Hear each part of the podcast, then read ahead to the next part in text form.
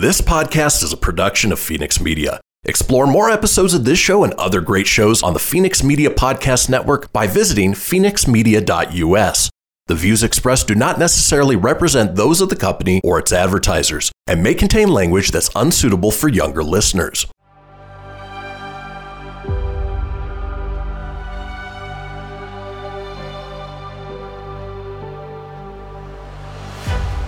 Thank you for tuning in to Silver Age Heroes Radio Theater.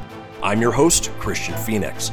Now, growing up as a comic book fan of the eighties and nineties, I've always been fascinated with how storytellers translated these iconic heroes from the page to film, television, and radio.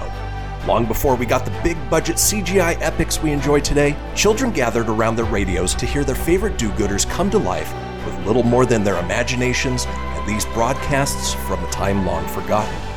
I invite you to gather around your radio for this presentation of Silver Age Heroes Radio Theater.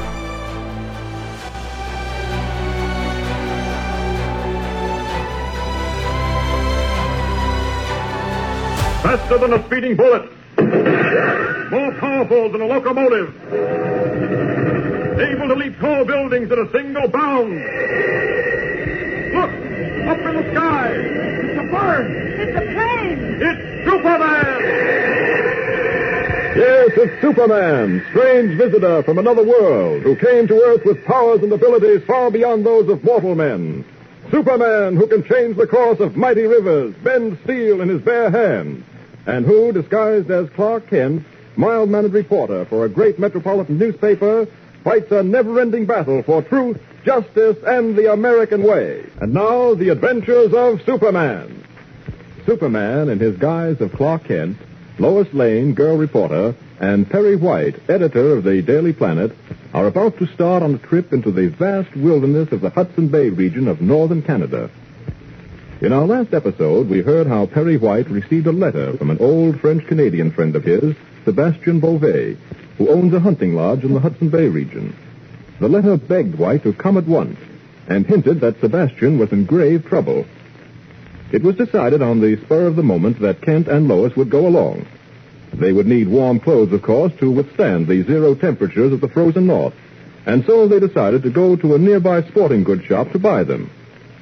Just as they were about to leave the office, a small package was delivered to Perry White. He opened it, suddenly turned pale, and looked as if he were about to faint. Listen. Clark, I think he's going to faint. Catch him. I got him. Chief, what's wrong? That, that box. Look. Look at what's in that box. Let me see. Oh, great Scott. It's, it's a bullet, a rifle bullet. And a note. A note? Oh, what's it say? What's it say, Clark? Well, let's see. It says, a bullet like this one will find its way to your heart if you don't stay out of Canada. Good heavens. Oh, it must be a practical joke. I wouldn't pay any attention to it if I were you, Mister White. Well, you're certainly taking it lightly, Kent. Of course, it's my life that's threatened, not yours. You've got something there, Chief. If it was Clark's life, he'd probably be quivering with fear. Now, that's not quite fair, Lois. Well, maybe it isn't. Well, now, wait a minute, wait a minute. I, I'm going to see if we can't trace the source of that package. Uh, Miss Ferguson, uh, that package that just arrived for me, uh, how did it get here? Mm-hmm. Yes, I see. Oh, all right. Well? It was brought by a boy. We'd never be able to track it down. Well, I don't agree with Clark. It looks to me like someone's trying to scare you out of going to Canada. The question is, will you scare or won't you? Certainly not. What do you think I'm made of? Sebastian needs my help and needs it badly. Why he didn't tell me what's wrong in his letter, I don't know. But we'll find out when we get there. Or rather, uh, when I get there. What do you mean by that? I mean that you and Kent are not going. Oh. This little warning changes the complexion of things entirely. That may be, but there's no reason in the world why we should let it change our minds. Oh, of course not, Chief. I, I can't say I like the idea of walking into trouble, but I certainly couldn't let you go up there alone, not now. Absolutely not. We'll have no more discussion about this. Beauvais is my friend, and I'm the one who'll give him whatever help he needs. I certainly don't intend to drag you two into it. You're staying here, both of you. Isn't he amusing, Lois? He loves his little joke. Now, look here, I'm not joking. You weren't supposed to come along in the first place, and by heaven, you... I'll take it, Mister White. Perry White's office. Yes, Miss Ferguson. Oh, you did? Oh, that's fine. Thanks a lot. Okay. Well, we've all got seats on the Ottawa plane. What? Looks like we're going, whether you approve or not, Chief. No, we can cancel those reservations. Ah, yes, we can, but... Ah, uh, no, we won't. Oh, why? Why can't I fire you two and keep you fired? Well, there isn't much time, Chief, so suppose we discuss that on the way down to the sporting goods shop, huh? Now, the question is, why do you fire Lois and me and then rehire us again? Well, there might be any number of questions to that. We've sold more of this type of duck decoy than any other. Uh, they're made of cork, and uh, naturally they're a little more expensive than the cedar ones. twenty dollars a dozen. Oh, that's pretty high. I didn't expect to pay that much. Uh, I don't do a great deal of duck hunting, you see. So you said. Uh... Oh, hello, Mister White. Uh, I'll be with you in a minute. Uh, no hurry. We'll just look around a bit. Uh, why not take the cedar decoys, then? They're uh, fourteen dollars a dozen. Hmm, I see. Uh, do you mind if I think it over? I want to make the best buy I can, but I don't want to spend too much. I'll drop in tomorrow. Oh, that'll be fine. Uh, I'll look for you. Okay. Thanks very much. You're quite welcome. Well, Mister White, what can I do for you? I thought we had outfitted you for your trip to Canada pretty completely. Oh, you did, outside of a few odds and ends. Well, I'm not looking for anything for myself, really. Uh, these two people are coming along with me. Oh. Sort of a uh, last-minute arrangement, you know, and uh, we've got to get outfits for them, too. All right. Uh, I'll take care of you right away. I, I suggest we find out first what you need, sir. And uh, then we'll take care of the lady. Feminine apparel is in another department. Well, it's okay with me. If you don't mind, Lois. Oh, certainly not. You know, this is pretty exciting. I've never been in a store like this before. Gracious, look at those bright red hunting coats. Mm-hmm. And those guns on the racks and those uh, duck decoys on the table. And, oh, heavens, I guess you could get almost anything you needed for the woods right here in this store. That's right, miss. We carry a full line of sporting goods. Now, let's see, sir. I, I think you'll want a parka like the one Mister White ordered. A parka? What's that? A heavy woolen coat, fleece-lined, with a hood attached. Uh, here's some right over here. Well, of course, I've seen them in the movies. You know, pictures of the frozen north and all that. I guess you take a large size, sir. Mm-hmm. Let's try this one on. All right. Wait a minute. Huh, there we are. Whew. Boy, this thing is hot. You'll want that warmth up in the Hudson Bay region. I guess so. I understand the temperature often drops to twenty and thirty degrees below zero. Yeah, so I've heard. Uh-huh. That's the fifth. All right, I'll take this one. Fine. Now, look, uh, have you got one in a small size? A small size? Mm-hmm. Why, uh, yes, sir. Uh, just how small? Oh, to fit somebody about this tall. Well, what in the world do you want a pocket that small for? Oh, uh... Yeah? Oh, what? Oh, just oh. Now, look here, Kent. This doesn't make sense. You can't wear a coat that small, and I don't... Now, take it easy, Chief. Take it easy. I'm paying for this stuff, so what are you worried about? I'm not worried. I just don't understand it, that's all. Now, what's the sense of buying a coat half your size? Clark, I don't understand that myself. Well, it's a secret. I'll take that small parka as well as the large one. Right, sir. I'll put them both aside. Now, now let's see. Boots, I guess, will be the next item. Uh, you'll need some warm and comfortable boots for traveling through the woods. Now, if you'll just... Hey, excuse uh... me, Bud. Yes? Mind if I have a look at these guns on the rack here? Oh, not at all. Go right ahead. Thanks. Uh, now then, uh, the boots. Uh, what size do you wear? Uh, size eleven C. Uh, better give him the same type of boot you sold me. Uh, you mm-hmm. know, rubber soles and uh, leather tops. Yes, I was going to, Mister White. This thirty oh six Winchester looks pretty good. Nice and light. Uh, what? Uh, oh, yes, that's a mighty fine rifle. Uh, now, sir... Uh, these are just the boots you'll need. Uh-huh. Well, have you got a smaller size in the boots as well? A smaller size? Yes, I'd say about a... Oh, a five. A five? Uh, what are you going to do with a size five boots? Clark, what's gotten into you? Are you out of your mind? Uh, here's a pair of fives right here, sir. All right, let's have a look at them. Mm-hmm. Yes, I think they just about do. Do for what? Well, you couldn't get your hands in them, let alone your feet. I wish you two would stop being so inquisitive. All these questions. I don't think I have to ask any more questions, Kent. I'm beginning to put two and two together. That small-sized parka you bought would be just about right for a boy of fourteen, wouldn't it? And the boots would just about fit a kid that age. Kent, look at me. Now, Chief. Look at me, I said. Well? You're not thinking of bringing that freckle-faced terror along with us, are you? Freckle-faced terror? I, I don't know what you mean. You know what I mean, all right. It's a little devil disguised as a fourteen-year-old boy. It's a benighted imp that always succeeds in driving me stark raving mad, and its name is Jimmy Olsen. Now answer me, Kent. You wouldn't be thinking of bringing him along with us, would you? Well, well why, Jimmy's at home, Chief. He he hasn't seen his mother in months. I, I guess he'd want to stay with her for a while, so... Well, he couldn't possibly come with us. Of course, I know he'd be terribly disappointed if we went without him, and, and I thought... You thought what?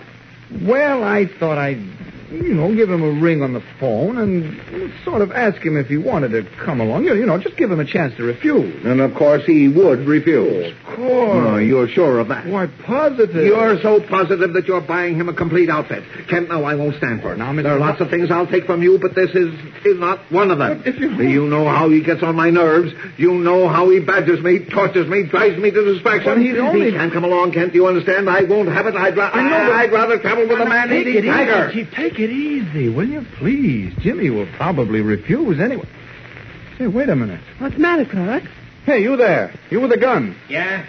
You're pointing that rifle straight at us. Do you mind sighting it in another direction? Oh, sorry. I didn't know it was pointed at you. Thank you.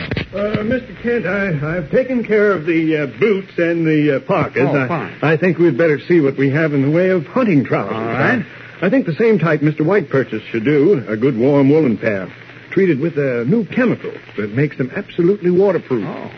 We have them in all sizes, too, so we'll be sure to have a pair for the boy you were talking oh, about. I said that boy no, was no, not no. coming. Please, Mister Now, White. Blast it all, Kent, we're going to have this out here and now. But if you... I said that little rapscallion is not to come along, and when I... Wait a minute.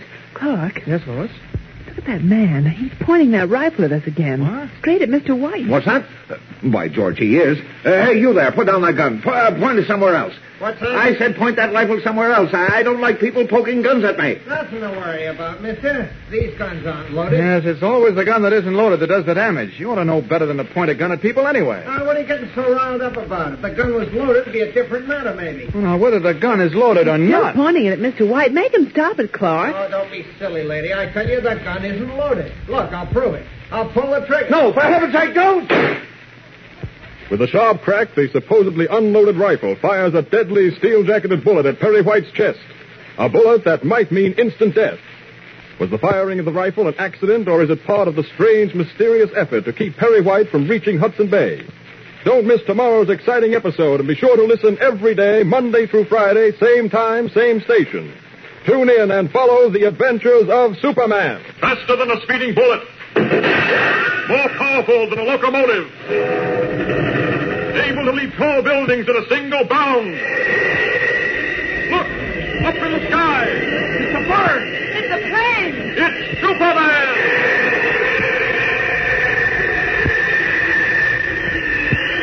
Follow the adventures of Superman every day, Monday through Friday, same time, same station. Superman is directed by George Lothar and is a copyrighted feature appearing in Action Comics magazine. My precious. Ooh, yeah, let me tell you something right here. Uh-huh. It's the Loot Crate subscription box, yeah, full of exclusive loot, fun surprises, and delivered to your door every month. Just pick up your favorite geeky genre, Daddy. From the original Loot Crate, the Loot Crate D X collectible boxes, dude. Cowabunga! To the Loot Gaming video game box. Woohoo! Yee-hoo! To the Loot Crate theater box. What's with kids today, huh? Wowzers! With crates starting as low as eleven ninety-nine per month, there's a box just about for all collectors. To get your geek on, head over to phenixmedia.us forward slash loot crate and claim your exclusive offer. That's F E N I X media.us forward slash loot crate. Great Scott! Snap into a loot crate, dig it!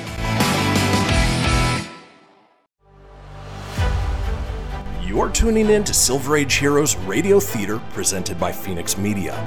Up in the sky, it's a bird, it's a plane. No, it's Superman. Faster than a speeding bullet. More powerful than a locomotive. Able to leap tall buildings in a single bound. Look, up in the sky, it's a bird. It's a plane. It's Superman.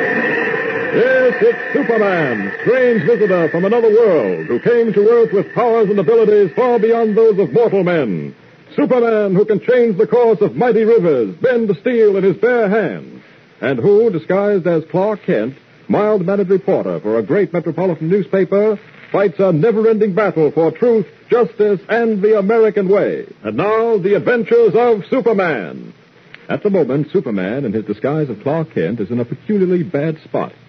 As you remember, Perry White, editor of the Daily Planet, Lois Lane, girl reporter, and Kent are planning a trip into the wilderness of the Hudson Bay region of northern Canada. It is their intention to visit a certain Sebastian Beauvais, owner of a hunting lodge, who wrote to his old friend White begging him to come at once, that he needed help badly. In our last episode, Kent, Lois, and White visited a sporting goods shop to buy the clothes they would need for the trip into the frozen north. A stranger entered the shop while they were there and, while examining a rifle, repeatedly pointed the weapon at Perry White. Suddenly, as if by accident, the rifle went off, with White directly in the line of fire.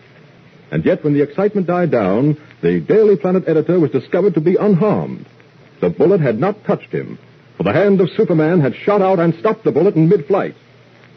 Clark Kent now finds himself in a most embarrassing predicament, for Lois, staring at him with a strange look in her eyes, says, I tell you, I saw it. I saw Clark stop that bullet. He's holding it in his hand. Lois, you're talking nonsense. Maybe I am. I don't know. Go on, open your right hand. Lois, this is ridiculous. Well, prove it. Prove it by opening your right hand. Now, we're waiting, Kent. I can see you're holding something in your right hand, and I demand to know what it is.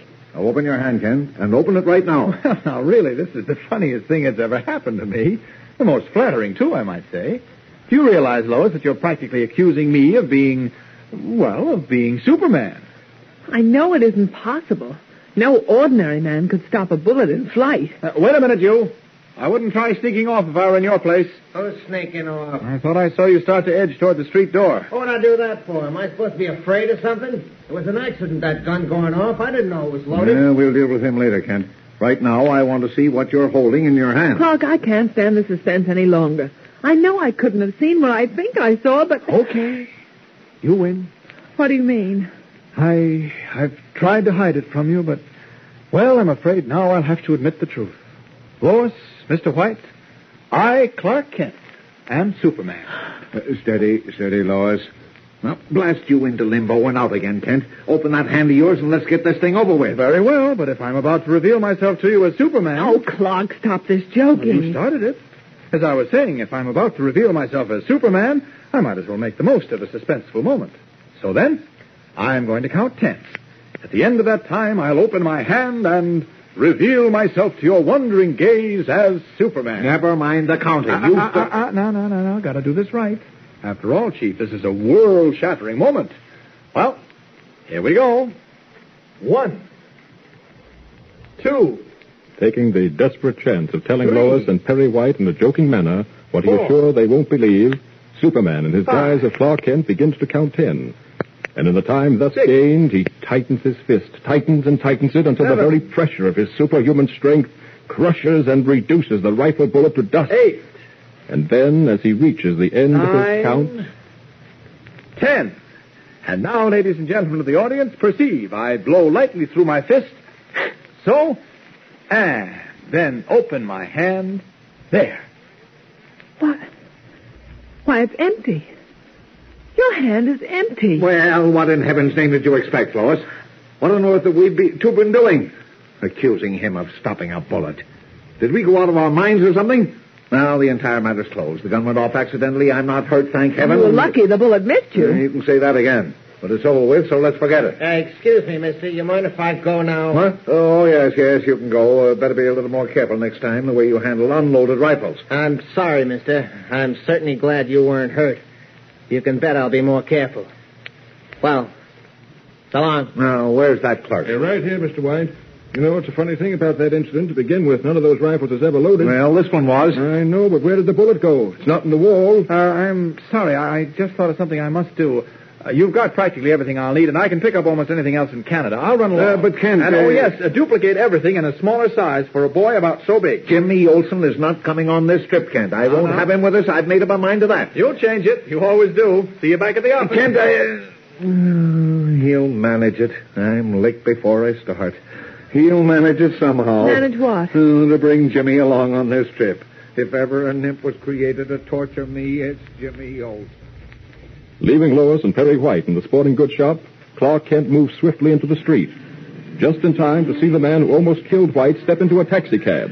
Hailing a cab himself... Taxi! Kent gives the driver quick instructions. Follow that green and white cab that just pulled away. There's a five spot in it if you don't lose it. Kent's taxi follows the other across town into an expensive section of the city, where it pulls up before a fashionable apartment house. Kent orders his cab to pull over to the curb a block away.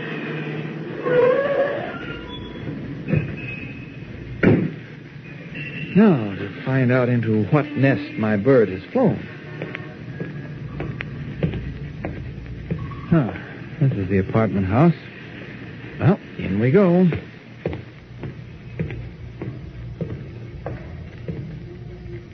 Uh-oh. Here comes the doorman.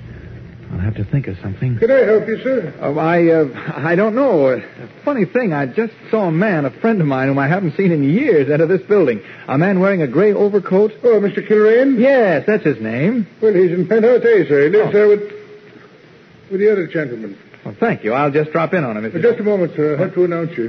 Whom should I say is calling? Well, I'd just like to surprise him. I don't... Oh, sorry, sir. It's against the rule. Well, now, look here. There's no harm in my dropping in. I'm sorry, sir. It's a rule. There's nothing I can do about it. Oh, well, in that case, don't bother.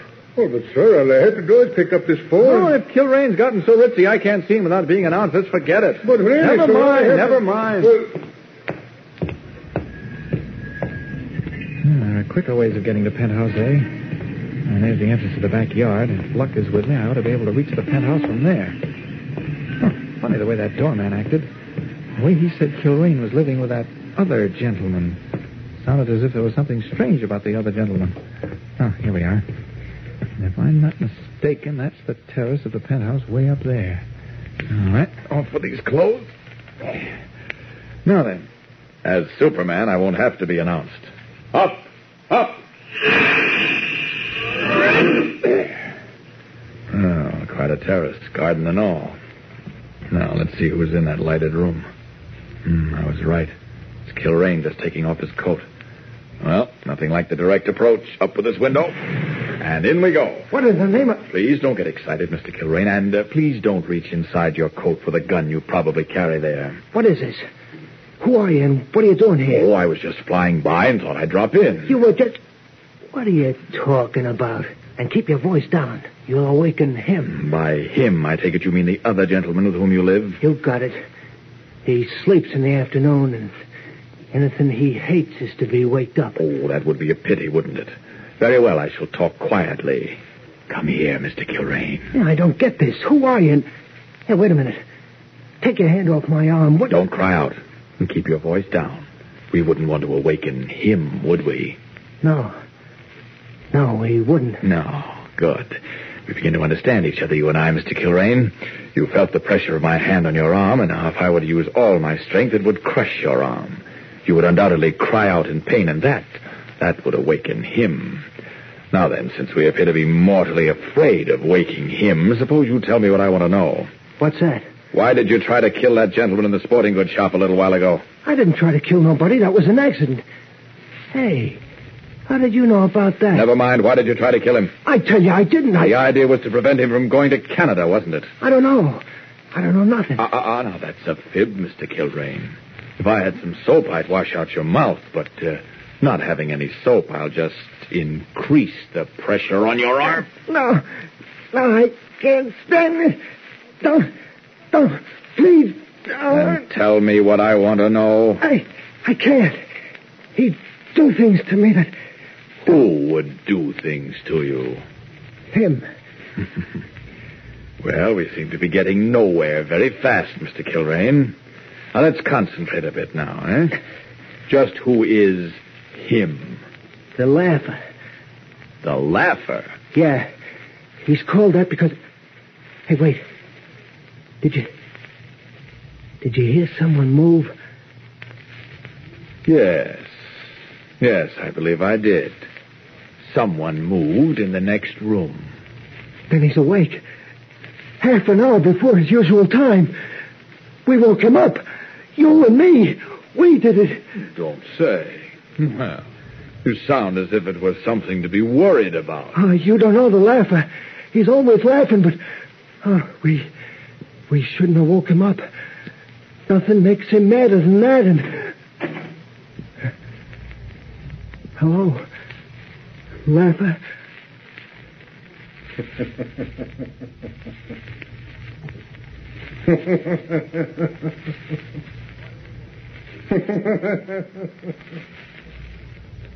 Well, Superman seems to have stepped into a very strange company indeed. Who is this amazing character, the Laugher? And why are he and his henchman Kilrain trying to prevent Perry White from reaching the Hudson Bay region? Be sure to hear tomorrow's revealing episode. And listen every day, Monday through Friday, same time, same station. Tune in and follow the adventures of Superman. Faster than a speeding bullet. More powerful than a locomotive. Able to leap tall buildings in a single bound. Look, up in the sky. It's a bird. It's a plane. It's Superman.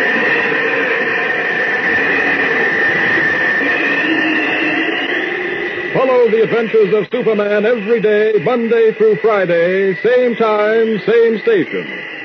Superman is directed by George Lothar and is a copyrighted feature appearing in Action Comics magazine. You're tuning in to Silver Age Heroes Radio Theater, presented by Phenix Media. Up in the sky, it's a bird, it's a plane. No, it's Superman. Faster than a speeding bullet. More powerful than a locomotive. Able to leap tall buildings in a single bound. Look, up in the sky. It's a bird. It's a plane. It's Superman. Yes, it's Superman, strange visitor from another world, who came to Earth with powers and abilities far beyond those of mortal men.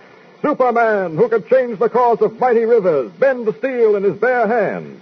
And who, disguised as Clark Kent, mild-mannered reporter for a great metropolitan newspaper, fights a never-ending battle for truth, justice, and the American way.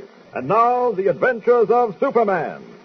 When Superman, in his guise of Clark Kent and Lois Lane, girl reporter, decided to accompany editor Perry White into the wilds of northern Canada, things began to happen. The purpose of the trip was to investigate an urgent letter White had received from an old friend of his, Sebastian Beauvais, owner of a hunting lodge in the Hudson Bay region. In the letter, Beauvais begged White to come to his aid at once, though he did not explain the nature of his trouble. While purchasing some necessary clothes in a sporting goods shop, Perry White was almost killed by a man who fired a rifle at him. The man, whose name was Kilrain, claimed that he did not know the rifle was loaded. But Kent, suspecting Kilrain, followed him to a penthouse apartment in a very fashionable part of town. Dropping his reporter's disguise, he confronted Kilrain in the penthouse apartment as Superman. Kilrain seemed mortally afraid of awakening someone whom he said was asleep in another room, and begged Superman to keep his voice low. Gripping Kilrain's arm, Superman tried to force a confession out of him. Listen. Why did you fire that rifle at Perry White? Answer me. I can't tell you. He'd do things to me. Who would do things to you? The Laugher. The Laugher? Yeah. He's called that because... Hey, wait. Did you... Did you hear someone moving? Yes. Someone moved in the next room. Then he's awake. Half an hour before his usual time. We woke him up, you and me. We did it. Oh, you sound as if it was something to be worried about. Oh, you don't know the Laugher. He's always laughing, but we shouldn't have woke him up. Nothing makes him madder than madder. Hello, Laugher? Well, I've witnessed some amusing scenes in my time, but this is the oddest. What a singularly queer picture to be confronted with when one is just wakened from a deep slumber. I didn't mean to wake you, Laugher. This guy come through the window was almost breaking my arm, trying to get me to tell him something. I forgive you, Kilrain. Such is my pleasure at witnessing so strange a scene that I feel generous. Sir, I know not who you are, but uh, you and your costume amuse me mightily. I hope you're not offended. Offended? Certainly not. I'm, well, sort of a little surprised, that's all. Surprised? What do you mean? At the reception you've given me. You see, Laugher, or whatever you're called... Laugher, that is the name. Well, you see, Laugher, I have amazed people, astounded them, sometimes even intimidated them. But I don't ever remember amusing them. This is the first time I've ever been laughed at. And it distresses you? Oh, well then, sir, forgive me. I would not hurt you for the world. The truth is, it is my good fortune to see everything in an amusing light. Even funerals, sir, make me laugh until my chins quiver like jelly in a jar. Now, you seem puzzled, sir. A bit baffled. No, I'm not baffled. It's just, well, just as you find me amusing, I find you a little queer. I've never met anyone like you. I'm not adverse to being considered unique. Come, sir. I have criticized your costume, told you what I find you amusing. Tell me what you think of me. You remind me of a frog. A puffed-up, bloated, unhealthy frog. That fat face of yours with its triple chins and its gray color, your mountainous body, your fat fingers covered with diamonds. Ah, yes. I love you. That's easy enough to see. You're practically covered with them. If you don't mind my saying so, it's a bit sickening, almost as sickening as your laughter. Sir, in you I see at last a man worthy of my mettle. I will tell you something. When I first laid eyes on you, I knew you were my enemy. But I knew more than that. You are my enemy to the death. When our acquaintance is at an end, sir, one of us will not be alive. Does that not amuse you? I've never been able to see anything amusing in death. That is unfortunate. But come, sir. Let us know one another better. Who are you? And why do you wear that gaudy costume, that red cape, that blue suit? I have a reason for wearing it, which we won't go into. As to who I am, I'm called Superman. So you are Superman? I've heard of you. Well, now I am flattered. Well said, sir. Well said. Superman. Perhaps that is my fate. Perhaps here stands before me the one being who will in the end defeat me. Ah, but no matter. Tell me, Superman, what are you doing here in my apartment? I followed your friend, Kilrain. Something happened this afternoon to some acquaintances of mine, something I didn't like. I decided I'd better investigate. Tell me about it. I think you know. However, just to be sure we understand each other, I'll go over it briefly. Editor Perry White of the Daily Planet is planning to leave tonight by plane to visit a friend of his who owns a hunting lodge in the Hudson Bay region of northern Canada. This friend, a man named Sebastian Beauvais, has called on White for help, help which he desperately needs. Yes, yes, indeed. Continue. Well, several friends of mine, Clark Kent and Lois Lane, both newspaper reporters, and probably a young boy named Jimmy Olsen, are going along with Mister White. This afternoon, they visited a sporting goods shop to buy equipment that they'd need. While they were purchasing it, Kilrain came in and pretended he was interested in looking at some rifles. Quite by accident, one of the rifles went off, just as Kilrain was pointing it at Mister White, not ten feet from him. How unfortunate. How desperately unfortunate. It wasn't really, because the bullet somehow missed White, even at that close range. You mean that Perry White is not dead? Uh, listen, boss, listen, I... Hey, Laugher, don't, don't get that look on your face. You be quiet, Kilrain. Am I to understand that White is not dead, sir? You are. The bullet missed him. Odd. Extremely odd. It's the first time you've made a mistake in years, Kilrain. I don't understand it myself. Honest, I don't. I couldn't have missed him, and yet I... And yet you did. Well, that's unfortunate. Most unfortunate for you, Kilrain. Oh, listen, boss, I... Please, I... Needless to say, Kilrain... You'll suffer for this. Oh, Laugher, I tried my best. Quiet, you fool. So then, Superman, you came here to force a confession from Kilrain? That's right. No need for a forced confession. No reason that I can fathom why you should not be told what you wish to know. Kilrain did attempt to kill Mister White at my orders. You admit it? Why not? What can you do about it? Certainly you can't prove it. No, that's true, I can't. I haven't any proof as yet. And you will never have any proof, Superman. Well, that's to be seen. Why do you want Perry White out of the way? Mister White, I tell you in all honesty, will never reach Hudson Bay alive. Nor will Miss Lane, nor Mister Kent, nor the young boy you mentioned. An unfortunate circumstance from your point of view. An amusing one from mine. Since I shall find extreme delight in devising means of keeping them out of Canada at the cost of their lives, if necessary. Why are you so anxious to keep them out of Canada? You are very inquisitive, aren't you? Nothing but questions, questions, questions. Now, look here, I've had enough of this. You'll tell me what I want to know, or...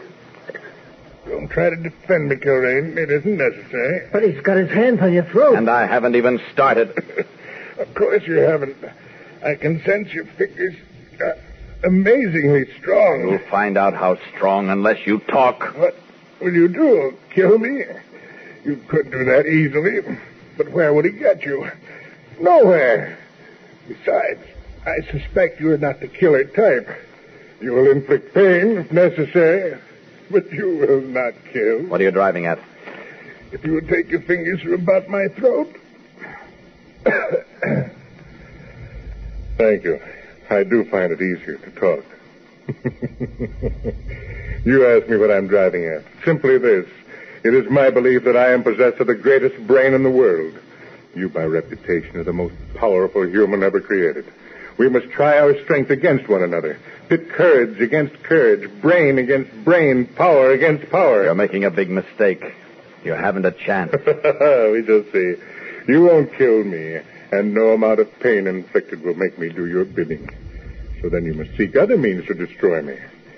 Clark Kent and Lois Lane and Editor Perry White leave tonight by plane for Ottawa? I think not. For I shall think of some way of stopping them. Let us see if you can catch me before I catch them. It'll be a hard fight, but a merry one.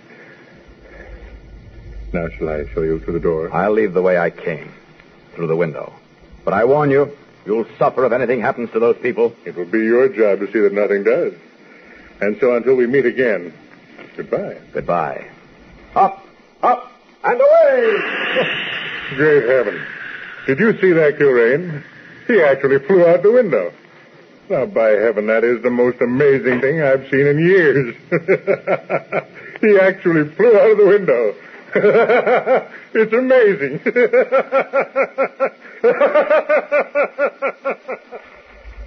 With his triple chin quivering, the strange diamond-studded creature gazes out the window at Superman's departing figure.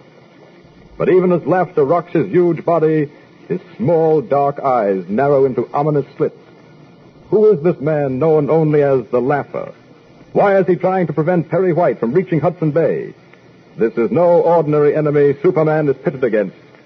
Be with us again tomorrow for another thrilling episode. Yes, and listen every day, Monday through Friday, same time, same station. Tune in and follow the adventures of Superman. Faster than a speeding bullet. More powerful than a locomotive. Able to leap tall buildings at a single bound. Look! Up in the sky! It's a bird! It's a plane! It's Superman! Follow the adventures of Superman every day, Monday through Friday, same time, same station. Superman is directed by George Lothar and is a copyrighted feature appearing in Action Comics magazine. You're tuning in to Silver Age Heroes Radio Theater, presented by Phenix Media. Up in the sky, it's a bird, it's a plane. No, it's Superman. Faster than a speeding bullet. More powerful than a locomotive. Able to leap tall buildings at a single bound. Look, up in the sky. It's a bird. It's a plane. It's Superman. Yes, it's Superman, strange visitor from another world, who came to Earth with powers and abilities far beyond those of mortal men. Superman, who can change the course of mighty rivers, bend the steel in his bare hand, and who, disguised as Clark Kent, mild-mannered reporter for a great metropolitan newspaper, fights a never-ending battle for truth, justice, and the American way. And now, the adventures of Superman. When editor Perry White received an urgent letter from his French-Canadian friend, Sebastian Beauvais, requesting that he come to Beauvais' hunting lodge in northern Canada at once, White, together with Clark Kent, Lois Lane, and young Jimmy Olsen, made immediate arrangements to leave. And then suddenly, strange things began to happen, all obviously to prevent Perry White from making the trip. In our last episode, we learned how Kent, as Superman, met a curiously sinister character known only as the Laugher. Boldly, the Laugher admitted to Superman that he intended to prevent Perry White and his party from reaching Sebastian Beauvais' hunting lodge at any cost. As we continue our story today, we find ourselves in the rich, overly furnished penthouse apartment of the Laugher. There's the Laugher himself, sitting in that huge easy chair. As you can see, he's a tremendous man, a mountain of flesh with three chins and a ponderous stomach. His fat, stubby fingers are covered with glittering diamonds, and he sits like some great bloated frog, his tiny eyes half closed, apparently deep in thought. Now his eyes open slowly, and he stares at a man who is fast asleep on a nearby couch.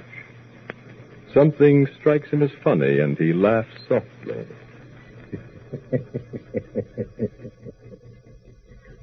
Sleepy, wake up.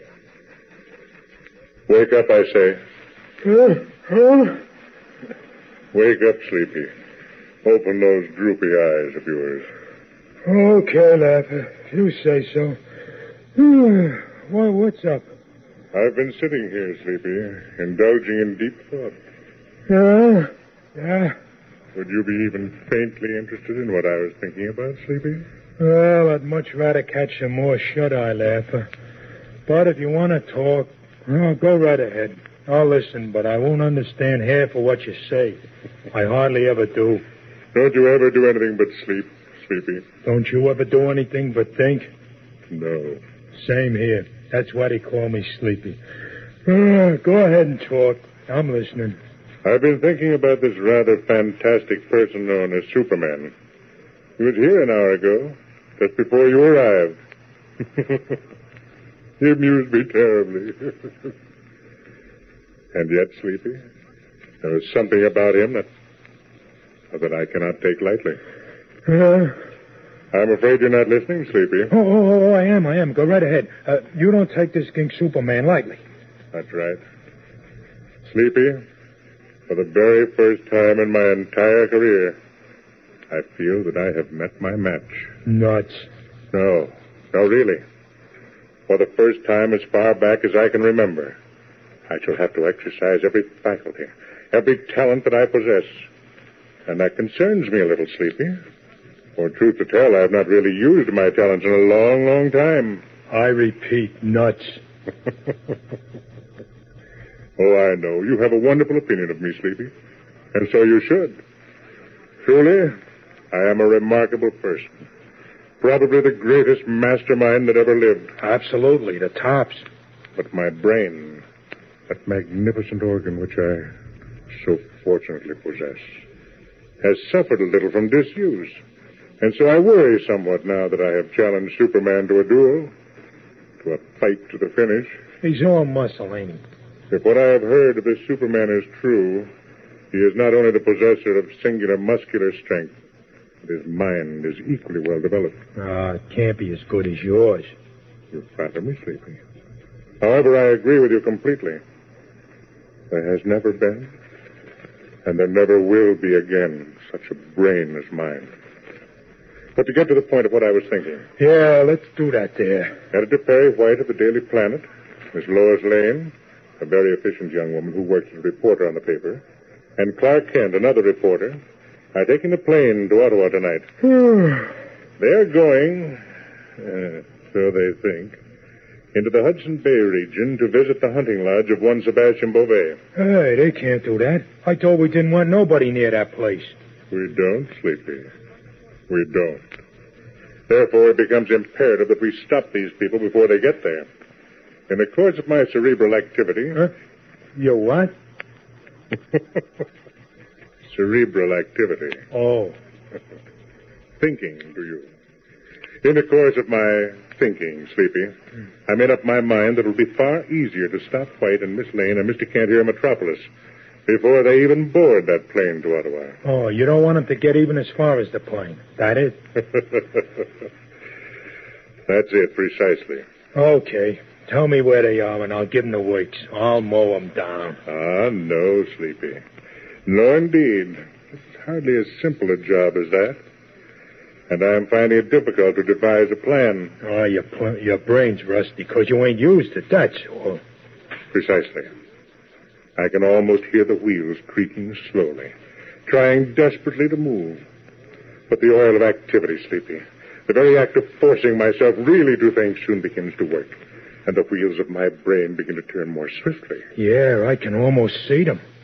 Superman, I say to myself, now that he knows I will attack his friends, will be near them every moment. They will never be out of his sight. He'll be watching, eternally vigilant, anticipating my every move, and wholly prepared to block me at every turn. Yeah, it's tough. Yes, but not without solution. Not at any rate to a brain like mine. What do I decide to do? Oh, I don't know. What? I decide that Superman cannot stop what he does not know about. And at once, a complete plan unfolds itself before me. Nice going, Laugher. I know you'd come through. Thank you. I think I'd better tell you my plan, since you are to carry it out within the next two hours. Oh, I was sort of figuring on hitting the hay early tonight. I'm so sorry. Oh, it's okay. I'll sleep late tomorrow. What's the plan? To get to the airport from which the Ottawa plane will leave, White and Miss Lane and Kent will undoubtedly take a taxi. Yeah. You, Sleepy, will be the driver of that taxi. Yeah, go on. They will get into the taxi and you will start to the airport. Somewhere along the route, however, you will pull up to a corner where there's a cigar store. You will say you want to get a package of cigarettes. What do I want with cigarettes? I don't smoke. They make me nervous. Why, I start losing... You're them. Only pretending you want cigarettes.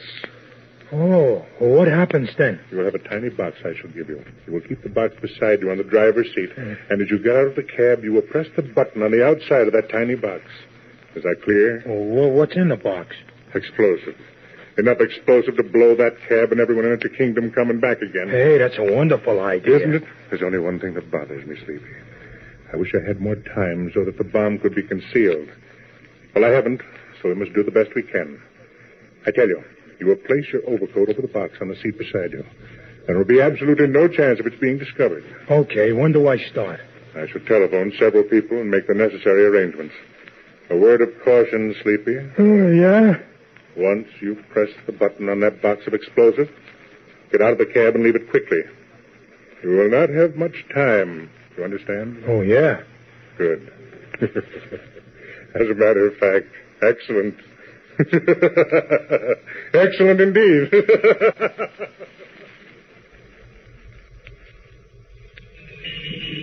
No, we're just not making any time at all. This traffic is terrible. Take it easy, Mister White. Sure, Chief. The driver's doing the best he can. Well, at this rate, we'll never reach the airport in time to catch that Ottawa plane. Driver, can't you get out of this traffic? Oh, I don't know, mister. I don't know. Oh, why don't you go down State Street? You can turn into it at the next light. Oh, okay. Anything you say. Say one thing. I've never seen such a sleepy cab driver in my life. Lois, he heard you. Yeah, I heard it. Sure, I'm sleepy. My kid's got a bad cold. Kept me up all night. Oh, that's too bad. I'm sorry. Oh, it's all right. Uh, I'll sleep late tomorrow. When does the plane reach Ottawa, Chief? It's seven in the morning. We leave Ottawa at ten by private plane and arrive at Lake Minto tomorrow night. From there, it's another day, packing into the wilderness by horse. Dear me, I'm beginning to feel like the great outdoor girl already. Uh, Kent, hmm? uh, anything wrong?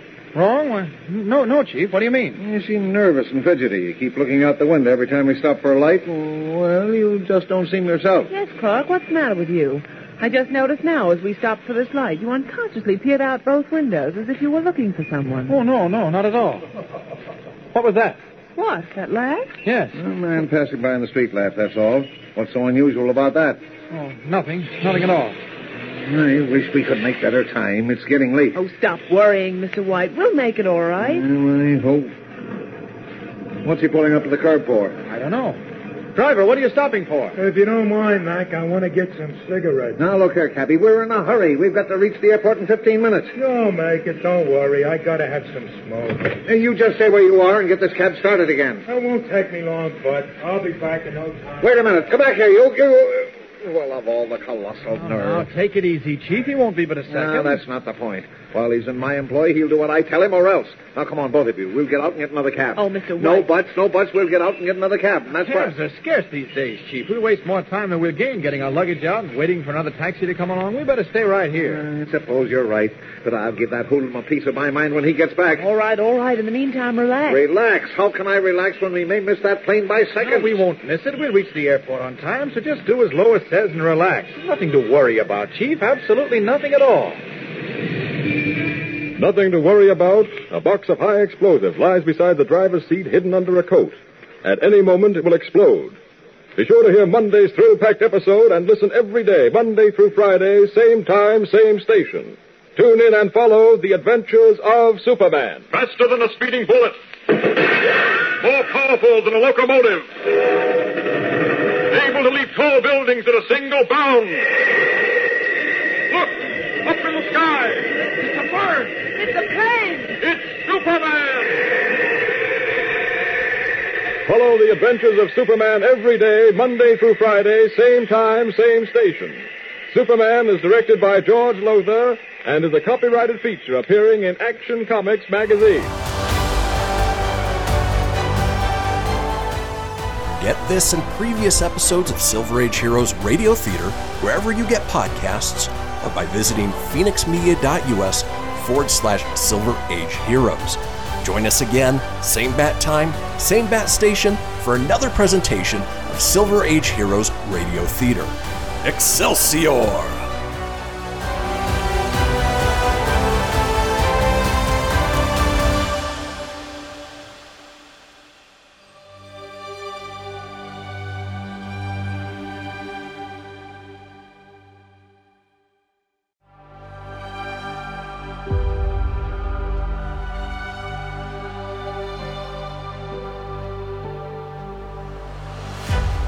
Thank you for tuning in to Silver Age Heroes Radio Theater. I'm your host, Christian Phoenix. Now, growing up as a comic book fan of the eighties and nineties, I've always been fascinated with how storytellers translated these iconic heroes from the page to film, television, and radio. Long before we got the big-budget C G I epics we enjoy today, children gathered around their radios to hear their favorite do-gooders come to life with little more than their imaginations and these broadcasts from a time long forgotten. I invite you to gather around your radio for this presentation of Silver Age Heroes Radio Theater.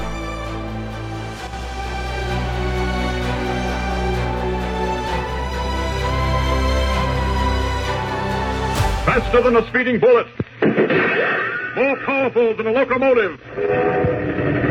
Able to leap tall buildings in a single bound. Look, up in the sky. It's a bird. It's a plane. It's Superman! Yes, it's Superman, strange visitor from another world who came to Earth with powers and abilities far beyond those of mortal men.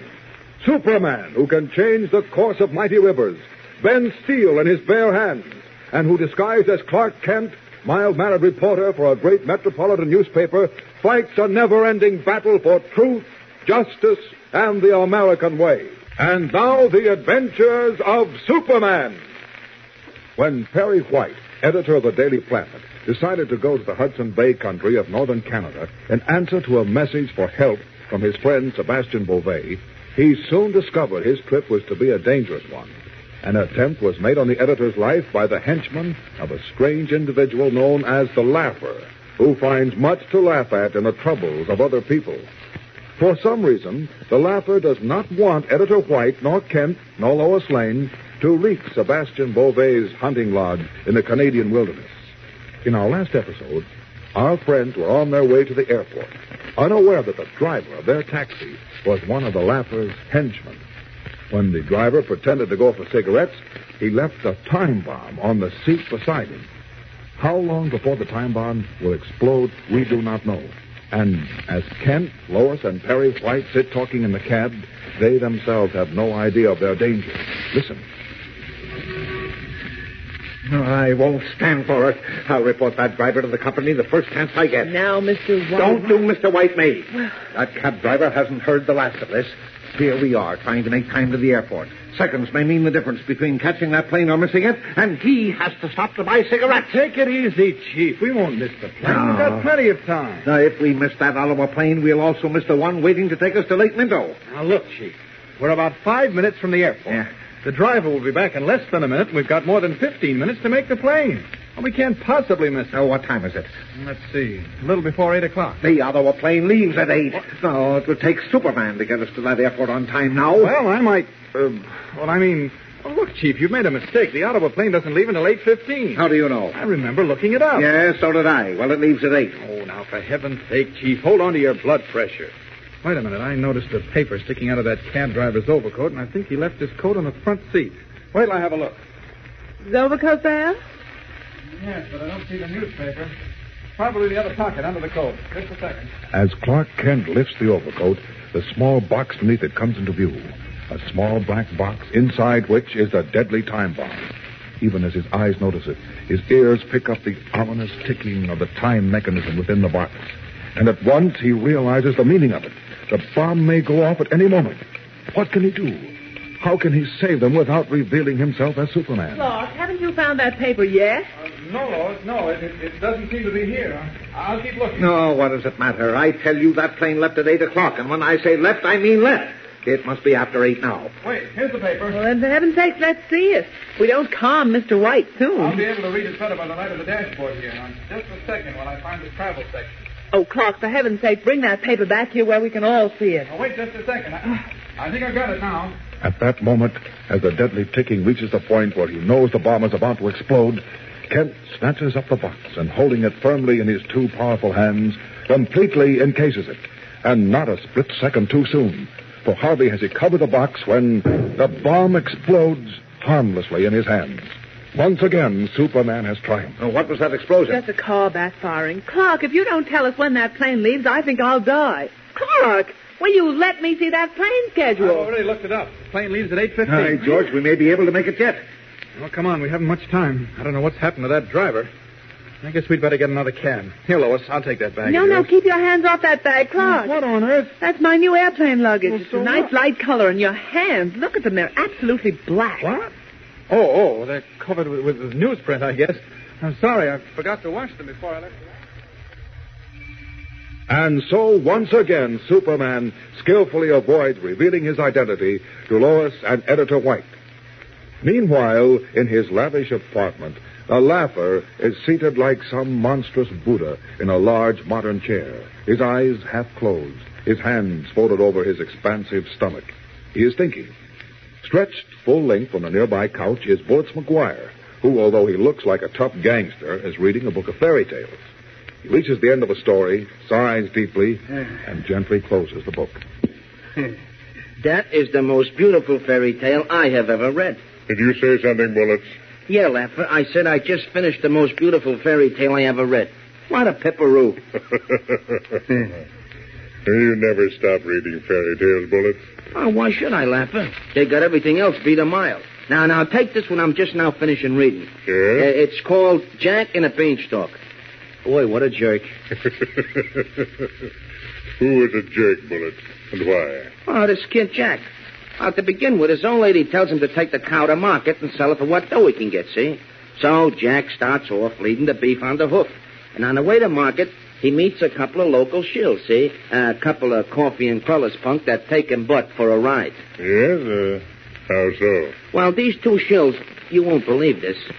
These shills buy the cow from Jack for a handful of colored beans. And he says to this Jack jerk, look, Junior, plant these beans and things will happen.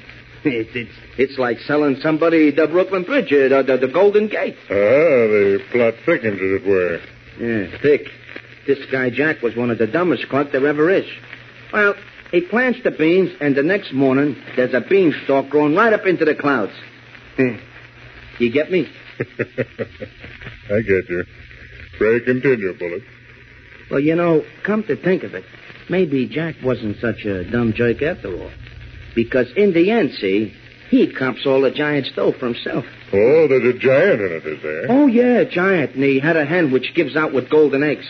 I don't believe it. Oh, it's all true. I'm sorry, Bullets, but I simply cannot bring myself to believe anything quite so, so fantastic. Yeah. Yeah, it is kind of hard to take, ain't it? Yeah, but it's all true, Laffer. It's right here in the book, pictures and everything. Here, I'll show you. I'll get it. Hello, this is Jack. I mean, hello. Oh, yeah, Sleepy. This is Bullet, yeah. Huh? Hello. Hello.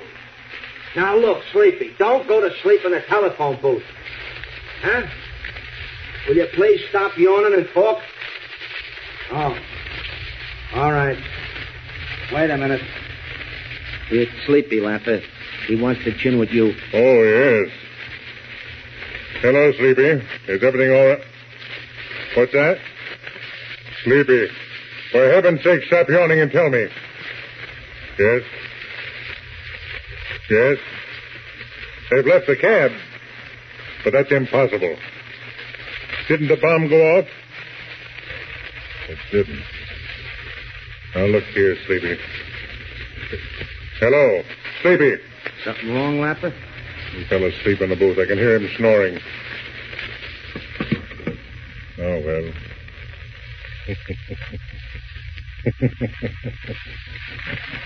There are other things to think of now. White, Miss Lane, and Kent. They've escaped. And I've no doubt it's all due to the gentleman in the red cape and the blue suit. Superman. Superman? Gee, he sounds like he might even be smarter than Jack, even. Superman would make you a Jack. And even your giant looks slightly ill. This Superman's an amazing fellow. He is so fast that he can stop a bullet in flight. So strong that he can move mountains. And he's intelligent as well. Wow, what a combo, huh? What a combo. Yes, he is. Quite a combination. For the very first time in my rather long and dangerous career, I've met an opponent worthy of me. The first two rounds go to Superman. But perhaps a third shall be mine. Much can happen between here and that hunting lodge in the Hudson Bay country. Much can happen, and will. uh, now you're happy again, huh, Lapper? Uh, and that funny look, it ain't your face no more. Uh, hey, Lapper, why don't you tell you the rest of the family story about Jack and his here beanstalk? By all means, Bullet. By all means. Yeah, well, there's a giant living at the top of this beanstalk, see? So...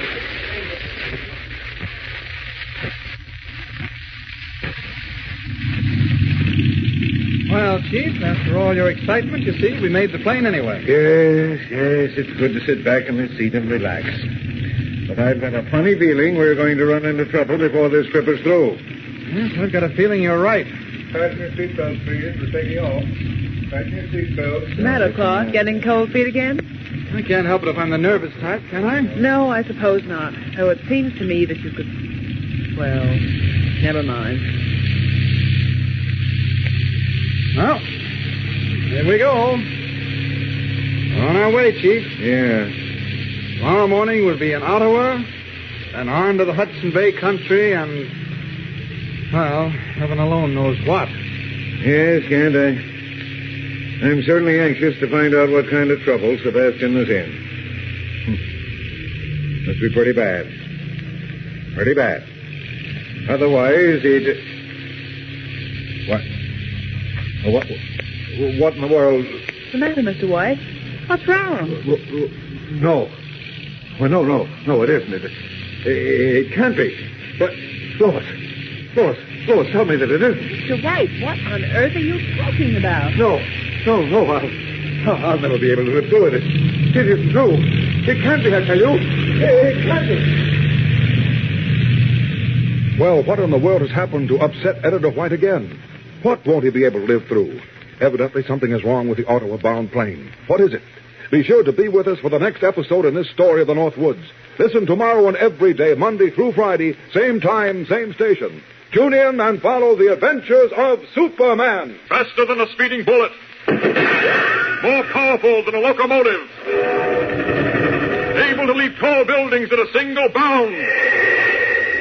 Look, up in the sky. It's a bird. It's Superman!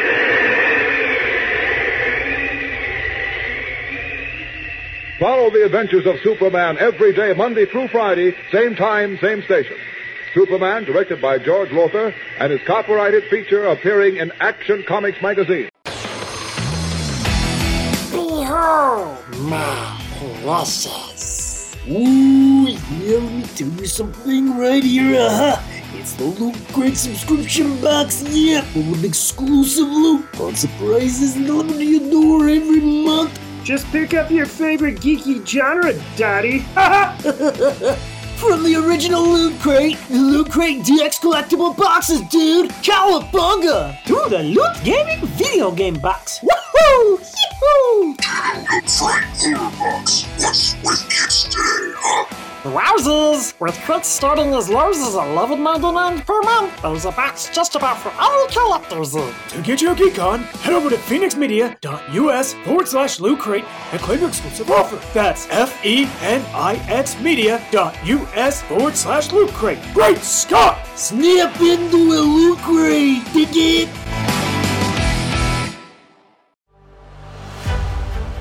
You're tuning in to Silver Age Heroes Radio Theater, presented by Phenix Media. Up in the sky, it's a bird, it's a plane. No, it's Superman. Faster than a speeding bullet. More powerful than a locomotive. Able to leap tall buildings in a single bound. Look, up in the sky. It's a bird. It's a plane. It's Superman. Yes, it's Superman, strange visitor from another world who came to Earth with powers and abilities far beyond those of mortal men. Superman, who can change the course of mighty rivers, bend steel in his bare hands, and who, disguised as Clark Kent, mild-mannered reporter for a great metropolitan newspaper, fights a never-ending battle for truth, justice, and the American way. And now, the adventures of Superman. Superman, in the guise of Clark Kent, Perry White, editor of the Daily Planet, and Lois Lane, girl reporter, are now safely on their way to visit Sebastian Beauvais, owner of a hunting lodge in the Hudson Bay region, in answer to his letter for help to Perry White. For some reason, as yet unknown to us, an evil character known as the Laugher does not want them to reach the hunting lodge. As our last episode ended, the Ottawa plane was just taking off when... I've said it before, and I repeat it now. I wish you two weren't going on this trip. I've got a feeling we're going to run into trouble. Don't worry about us, Chief. We've been through plenty. Nevertheless, I fail to see... Oh, no. No, it isn't so. It can't be. Lois. Lois, tell me it isn't. Sorry, Mister White. I'm afraid it isn't. No, no, it can't be. I, I tell you, it can't be. Hello. Oh, great heavens, it is. Of course it is, Chief. It's Jimmy Olsen. Glad to see me. Glad to see you, Jim boy. Now, let me see. What exactly were my reactions when I first laid eyes on you? At first, a desperate panic seized me. I wanted to scream out. Say, what's gotten into Mister White? And then I said to myself, no, no, this can't be so. That's not Jimmy Olsen. I'm imagining things, or perhaps I need new glasses. That's what I said to myself. And then you spoke. You said, hello. And then I knew it was you. And I wanted to jump out of the plane, you understand? I wanted to throw myself down and beat my head against the floor. I wanted to... Oh, but what does it matter? You're here now, and I can't get rid of you. You've done this to me, Kent, and you'll pay for it right now. You're fired, Kent. Oh, Chief. You're fired. Do you hear me? You're fired. Okay, if that's the way you feel about it, I'll take a plane back from Ottawa tomorrow morning. And take that freckle-faced troublemaker back with you. Gosh, Mister Kent. Oh, gosh, I didn't mean to get you fired. Well, Jim, it's the best thing that ever happened to me. What do you mean, Clark? Well, I'll take that job with uh, Humphreys at the uh. Daily Clarion. Means a twenty-five percent increase in pay, you know. No, no, no, just, just a moment, Kent. You, you can't do that. But you just fired me, Mister White. I'm no longer responsible to you or your newspaper. I join the staff at the Clarion tomorrow with a twenty-five percent increase. Now, just hold on. I, I'll give you... Uh, uh, uh, no, no, I don't fall for the same trick twice. This is one time I fooled you. You're fired, Mister Kent, and this time you'll stay fired. That's okay with me. I didn't ask you to rehire me. No, but you were trying to trick me into doing it. Oh, you flatter yourself. What's that? What's that? Now, please, you two. Everybody in the plane is looking at it. Look what I started. Wherever you are, there's trouble. But don't try to change the subject. Well, I didn't try to... Silence! Now, Kent, just what did you mean by that remark? You said I was trying to trick you into rehiring me, and I said you flattered yourself. What did you mean by it? Well, I meant simply that I'm fed up with working for you. Now that I'm free of you, I'm glad of it. What? What? What? And I'll tell you a few other things. Things that others don't dare tell you. You're a tyrant, Perry White. What? A mean, nasty-tempered, irascible, and thoroughly detestable tyrant. What? What? Me? You heard what I said. It's true, and it's about time you knew it. Take a look at yourself. Take a good look. You won't find it pleasant. Gosh, Mister Kent, I've never heard you talk this way before. I never have either. Uh, neither have I. I don't know what to say. Well, the less said, the better, I guess. Jim, I'm sorry that our trip to Hudson Bay has turned out to be a fizzle. Oh, gosh, that's okay, Mister Kent. How in the world did Jimmy get aboard this plane, Clark? Oh, well, when I left you this afternoon at the sporting goods store, Lois, I went to see about a reservation for Jimmy. I phoned him where to pick up his ticket and to meet us on the plane. Pirate. Well, I was glad to see you, Jimmy. Well, thanks, Miss Lane. I'm glad someone was. No trip would seem complete without you, Jim. You and Mister Kent and myself, well, we're sort of becoming the Three Musketeers, you know. One for all and all for one. You mean that, Lois? What? Uh, well, well sure, of course I mean it, certainly. Oh, I mean you rascal. Mean-tempered. No, nasty-tempered, he said. Oh, what were we going to Canada for, Mister Kent? Our esteemed Mister White got a letter which said, please come quick, signed Sebastian Beauvais, an old friend of Mister White's, uh, one of the few he has left. Gosh, what do you suppose the trouble is? No idea, Jim. No idea at all. Uh, Kent. Uh, yes? Uh, I've looked at myself. Oh, yes? Unpleasant, just like you said. You're right. I am mean and irascible and nasty-tempered. Oh, now, Mister White, you no, really no, are. No, no, Kent's right. I, I ought to be horsewhipped. Oh, gee, Mister White. Jimmy, Kent, Lois, can you ever forgive me? Oh, well, sure. And you particularly, Kent. Will you let bygones be bygones? Why, sure, Chief. Then you'll you'll stay with the Daily Planet?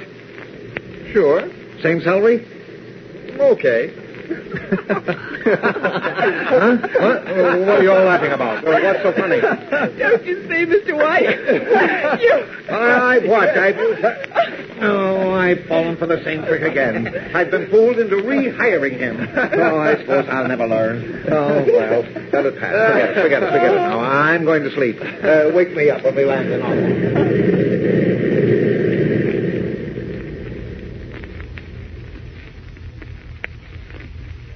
That's what I said, mister. I'm the bush pilot you hired for this trip to Lake Minto, and if you're ready, we'll start now. Get your baggage. Now, just a minute, just a minute. We just got here. Is that the plane you're taking us in? The one anchored down there at the float? You don't see no other plane in the immediate vicinity, do you? No, but... Uh... Well, if that's it, I must say I don't like the looks of it. How old is that plane? She's one of the first transports built back in nineteen twenty, and she's one of the best planes I ever flew. If you don't like the looks of her, I'm sorry. You can call the trip off if you want to. Now, look here. When I hired you to fly me to Lake Minto, I never thought your plane was a, a wreck like that one. We'll be flying over uncharted wilderness. A crack-up would be fatal. I've been bush pilot in this plane since nineteen twenty-four, mister, and she's never had a serious crack-up yet, and I don't expect she ever will. But golly, the wings have got patches all over them. And look, the open door on the side of the fuselage, it... It's sort of hanging off. Yep, I gotta put a new hinge on that door one of these here days. Well, I'll be... The question is, are we going to fly in that thing or not? Well, is there any other way of getting to Lake Minto, Mister White? If there is, I don't know about it. Well, I guess it's this plane or nothing. All right, we'll take a chance. And get your baggage and get aboard, and we'll get started at once. On account, I think there's a fog setting in, and the quicker we get going, the better. Now, wait a minute, wait a minute. You make a habit of flying in a fog? Can't make a habit of it, young fellow. On account, there ain't enough fog, but I fly fog or no fog. If it scares you, you can stay behind. Oh, come on, Kent. We may as well get aboard. Here, I, I'll take some of the bags. Would you mind helping us? I'm a pilot, not a porter, mister, but I'll give you a hand on account I'm that anxious to get started. And the quicker we get the baggage aboard, the faster we'll take off. Give me that small bag. Here you are. Don't strain yourself. Is it heavy? No, not really. I've got it. Just follow me, all of you, down this gangplank to the plane and watch your step on account of the landing. Kind of slippery. Careful, Miss Lane. Thanks, Jimmy. There we are now. Just be careful getting into the plane. Don't grab hold of that busted door. It may come off. Well, nothing matters, really, unless we fall through the bottom of the plane. Oh, get in, Clark. For heaven's sake, get in. Yeah, come on. Very well. I'll sit down over here and be all right. Now, if you'll just let me get to the pilot's seat, I'll start her up. We'll take off for Lake Minto. Sure, don't let me stand in your way. I've had a self-starter put in just to keep up with the times a bit, and she works fine. You just watch and see. Wow. That sounds fine. Just like a real plane. Gosh, I'm beginning to wish I'd never come on this trip. Don't lose your nerve, Jim. I'm not, but golly. Uh-oh. This plane has got to give out sometime or other, and this may be the time. Well, let's hope it isn't. Well, it looks as if we're about ready for the takeoff. That's right, young fellow, we are, but I just want to see everything's in good working condition. Oh, optimist, isn't he? How long will it take us to get to Lake Minto? Oh, six hours or thereabouts. The crow flies. Well, uh, how about as we fly? About the same. Oh. Flaps seem to work a little stiff on account, I guess, they're kind of rusty. I ain't oiled the cables like I've intended to. Yes, you'll have to do that, I guess, one of these here days. Yeah. Well, hold your seats, everybody. We're ready for the takeoff. Are you all set? No, yes, sir. Then here we go. There, we're in the air. Well, amazing. I didn't think it could be done. I didn't either. Now I've seen everything. Well, the question in my mind is, how long do we stay in the air? Don't worry none about that, mister, on account I've made this same trip in this here same plane hundreds of times. I ain't never had a serious accident yet. Yeah, but there's always a first time for everything, you know. Well, now stop worrying and just sit back and enjoy the trip. We've got some pretty wonderful scenery ahead of us. Mountains and wilderness such as you've never seen before. I'll sit back, but I won't relax. And frankly, the thought of your mountains and wilderness doesn't make me feel particularly happy. And it's over. Huh? What's that? Something's wrong with the motor. Now, just don't get excited, folks. Sometimes this happens on account I ain't checked her over in a long time, but it usually passes off. Well, that doesn't sound to me as if it's going to pass off. Oh, wait. Look. There are flames shooting out of the motor. Holy mackerel, we're going to burn out. Look, the fuselage is starting to catch fire. The cabin's full of smoke. I can't understand this. It ain't never happened before. Well, we're nosing over. We're going to crash. We're going to crash right into the river. By heavens, we'll be drowned or burned alive. This ship is going up like a bale of hay. Mister Kent, Mister Kent. Steady, Jim. For heaven's sake, steady. What can we do, Clark? What can we do? Nothing. We're going to crash. If we hit this way, we'll dive straight to the bottom. And those flames, that smoke. Here it comes, the river. We're going to crash. Screaming through space, the flaming plane dives toward the river, carrying all on board with it. For some strange reason, Clark Kent has thus far made no effort to assume his role of Superman and save the plane before it plunged headlong to its doom. Why is he waiting? And has he waited too long? Be sure to hear tomorrow's episode when once again that strange, fearful character known as the Laugher puts in another appearance. Yes, be sure to listen tomorrow and every day, Monday through Friday, same time, same station. Tune in and follow the adventures of Superman. Faster than a speeding bullet. More powerful than a locomotive. Able to leap tall buildings in a single bound. Look! Look in the sky! It's a bird! It's a plane! It's Superman!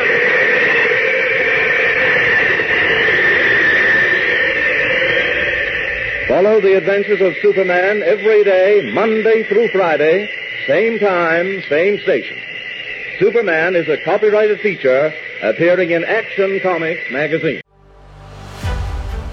You're tuning in to Silver Age Heroes Radio Theater presented by Phenix Media.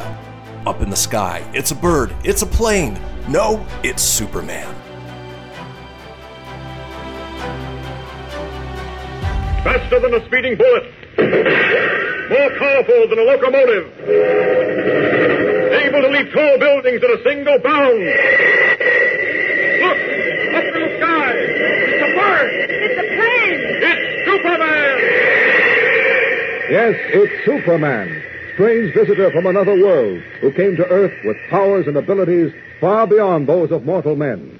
Superman, who can change the course of mighty rivers, bend steel in his bare hands, and who, disguised as Clark Kent, mild-mannered reporter for a great metropolitan newspaper, fights a never-ending battle for truth, justice, and the American way. And now, the adventures of Superman. Superman, in the guise of Clark Kent, Editor White of the Daily Planet, Lois Lane, and young Jimmy Olsen, are now on their way to the Hudson Bay region of northern Canada to visit the hunting lodge of Sebastian Beauvais, an old friend of White's who's in trouble and needs help. For some reason, a strange character known as the Laugher does not want Perry White to reach the hunting lodge alive.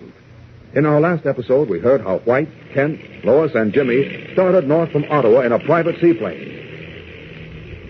Suddenly, the motor began to cough and sputter. In the next moment, the plane nosed over into a steep dive, and flames poured back into the cabin. We're on fire. The cabin's burning. Steady, Lois, steady. Mister White, Mister White.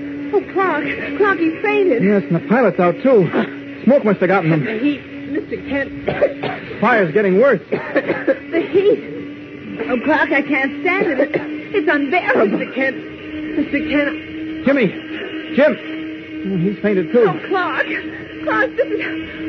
Oh. Yeah, it's a good thing you keeled over, Lois. Now I can handle this. As Superman. Out through the plane door. There. Under the plane. Salt. Ah, got it. Now down into the water with it, but gently. So. Now, the water's put the flames out. Now to carry the plane to shore, to dry land and safety. Up, up, and away! Lifting the charred and crippled seaplane out of the water, Superman carries it to the safety of the riverbank, its unconscious occupants miraculously saved from horrible death. Meanwhile, back in Metropolis, the mysterious character known as the Laugher is seated in his penthouse apartment. With him is Bullets McGuire, the hawk-nosed gangster, reading fairy tales. Bullets is telling the Laugher about the latest story he read. So, uh, Sleeping Beauty is the name of this one, Laugher. It's, it's all about a beautiful doll who sleeps for a hundred years, see? Now, there she is, lying in a castle with the cobwebs getting thick and the dust piling up. Answer the phone, Bullets. Sleeping Beauty will wait. Yeah, sure. Hello. Oh. The host calling. Yeah, hold on a minute. It's for you, Laugher. Long distance from Ottawa, Canada. The guy says you know who it is. Yes, I'll take it. Hand me the phone. Yeah. Hello? Yes? Yes? How did that happen? I see. No, I'll carry on from this end. Yes. Goodbye. uh, you want to hear the rest of the story about uh, Sleeping Beauty, Laugher? Not now, Bullets. I have a problem. You got problems? I have a problem. The most intriguing problem I have had in a long time. The problem of Superman. Oh, yeah, yeah. That's the guy that got in your way when you tried to knock off that newspaper editor, uh, the Perry White. Perry White and his friends must never reach the Hudson Bay hunting lodge of Sebastian Beauvais. I tried to prevent their even taking off in the plane for Ottawa. Superman blocked me successfully at every turn. They succeeded in reaching Ottawa. I made contact with our representative there and told him to keep an eye on them, to keep me posted. Meanwhile, I must prevent their reaching Beauvais' hunting lodge. Uh, you don't want them to get there because of the... Uh, bullets. We never mention it by name. You remember? Oh, yeah. Yeah, that's right. By the way, Bullets, you uh, haven't mentioned it to anyone, have you? Oh, no, no, no. A slip of the tongue, perhaps? Something that you didn't intend? Oh, no, honest, Laugher. Gee, you can trust me. hey, hey, don't look at me like that and laugh. It, it, it makes me feel kind of cold inside. You have nothing to fear, Bullets. Nothing. So long as my instructions are obeyed to the letter. But to continue, that telephone call was from my Ottawa agent. He told me that White and his friends crashed in the private plane they had hired to fly them from Ottawa to Lake Minto, thirty miles from Beauvais' hunting lodge. Well, I guess that takes care of them, huh? No, because despite the fact the plane fell into the river in flames, everyone in that plane escaped unharmed. Yeah, but but but how could they? Superman. Oh. Yes, oh. They're now in Ottawa trying to find some means of transportation to the hunting lodge. Perceive now our situation. The people we wish to prevent from reaching the hunting lodge in Hudson Bay are caught in Ottawa. What do we do? We bump them off in Ottawa. That is as you reason it, Bullets. But to a unique brain such as my own, there comes another thought. A thought so amusing that I can hardly contain myself. and, uh, what is this story of yours? It is very clever, Bullets. yeah, well, stop. Stop patting yourself on the back and give me the lowdown. Oh, I'm I'm, I'm sorry, Laugher. I, I didn't mean to say that. It it, it just kind of slipped out. That That's on a level. It's just that, well, I, I was kind of anxious to hear what your idea was. And, and honest, Laugher, honest. You must be more careful, Bullets. I will not tolerate disrespect. Yeah, sure, I... I... I recall to you the things that happened to Soapy and the monks and Kilrain for making stupid mistakes. It's, you you wouldn't do nothing like that to me. I mean, you and me, we, we've been pals a long time. We'd laugh at... No, no, you wouldn't. No. No. No, of course not. Now, where were we? Oh, yes, my clever idea. Up to now, I've been trying to prevent White and his friends from reaching the hunting lodge. Now I'm going to make certain they do reach it. Well, uh, what's the sense in that? The sense in it? Perhaps it amuses me, Bullets. Or perhaps I think it wise to permit them to walk into the lion's den. We shall see, Bullets. Yes, we shall see. We've been cooped up in this Ottawa hotel for three days, and I can't stand it any longer. Now, Chief. Oh, stop trying to pacify me. We're wasting precious time. We should have been at Beauvais' hunting lodge two days ago. We couldn't help the airplane accident, Mister White. As a matter of fact, it's a miracle we're alive. Yes, yes, I suppose you're right at that. But there ought to be something we can do about this interminable waiting around. Well, I haven't minded it myself. Ottawa's a beautiful city, I think, and I've been doing some shopping. And... Have you forgotten that we're supposed to be on our way to the hunting lodge of Sebastian Beauvais because he's in trouble? No, I haven't forgotten. But, but, but nothing. I refuse to remain here another day. We've got to get to that hunting lodge, and we've got to get there quickly. But how, Mister White? The only possible way is by plane, and we haven't been able to find another private pilot in Ottawa able to make the trip. They're all doing war work. No, I know it, I know it, I know it, but I've waited long enough. Well, perhaps Clark will have better luck today than he's had before. He's been gone now for three hours, and he'll have no better luck today than he had yesterday or the day before.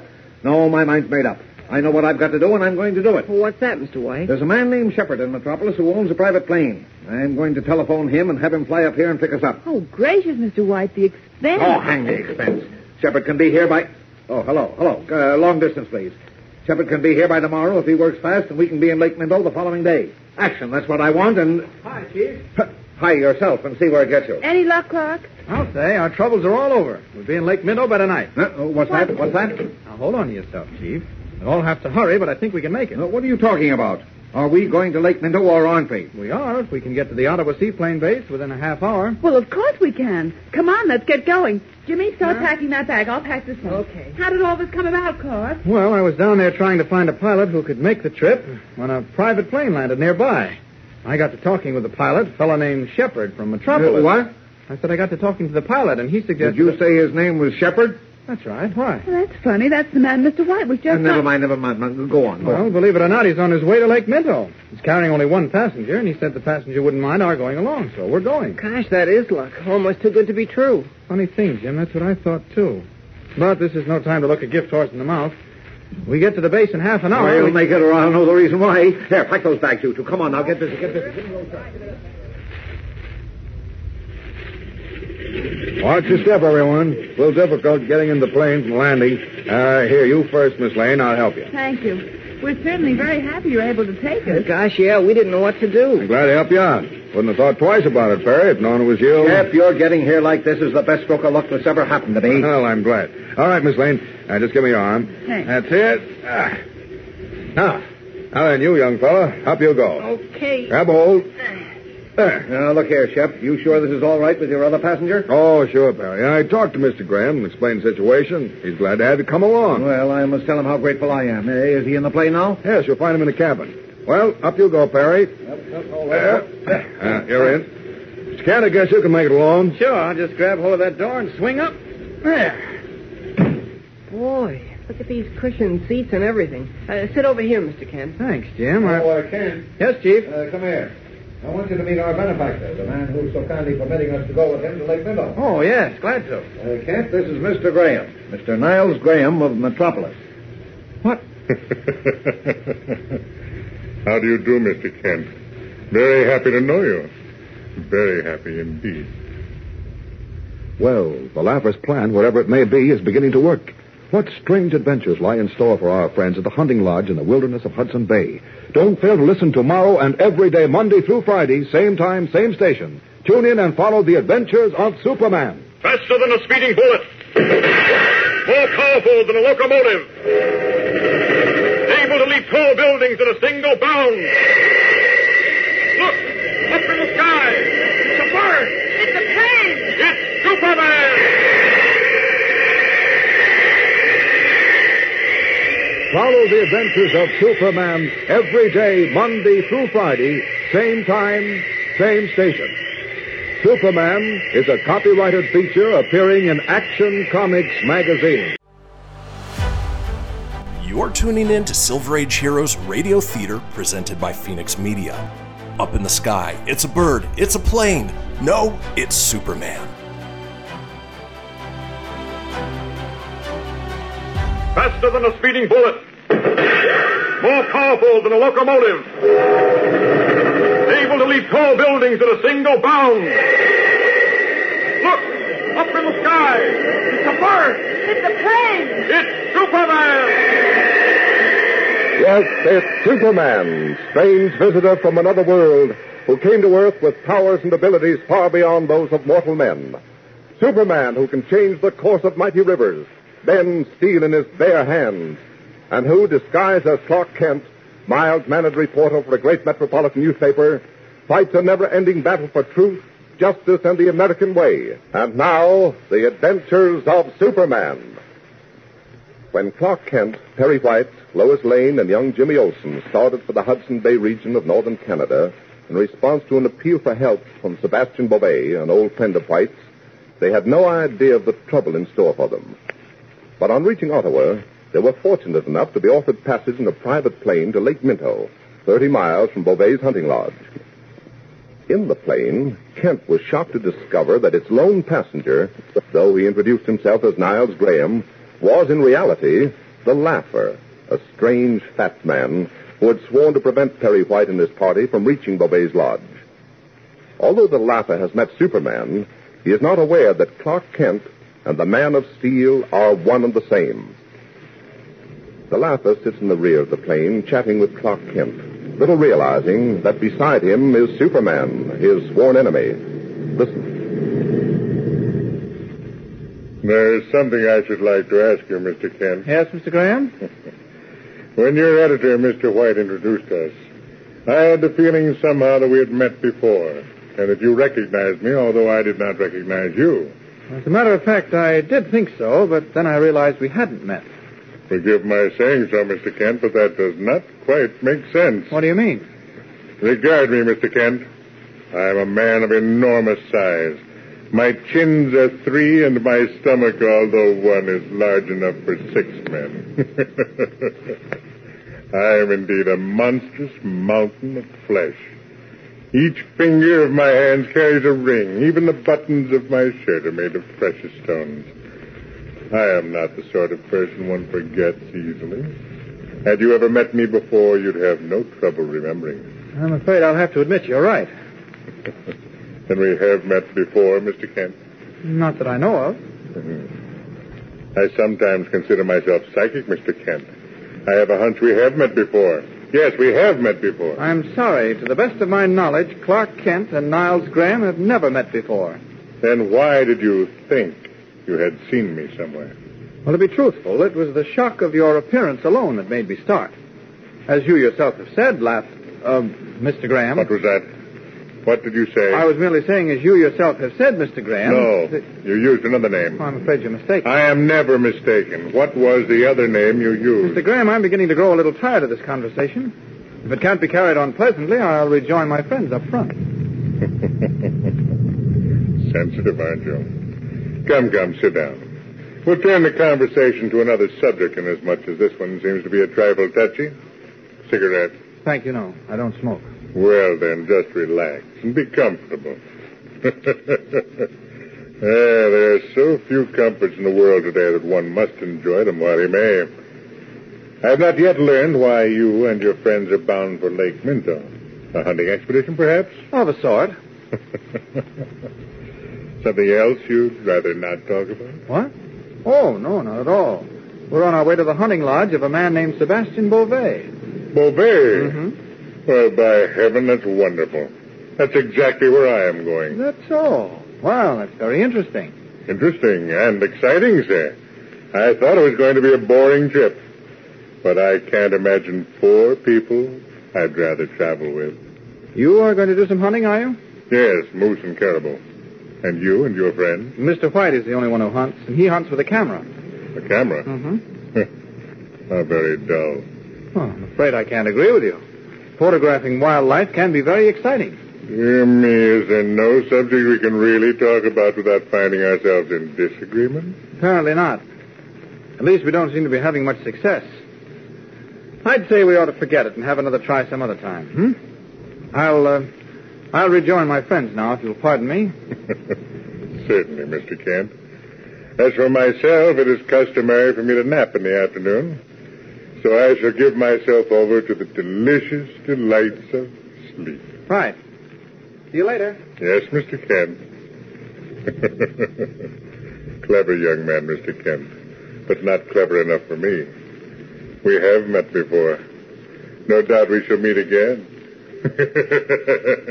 No, no doubt whatever.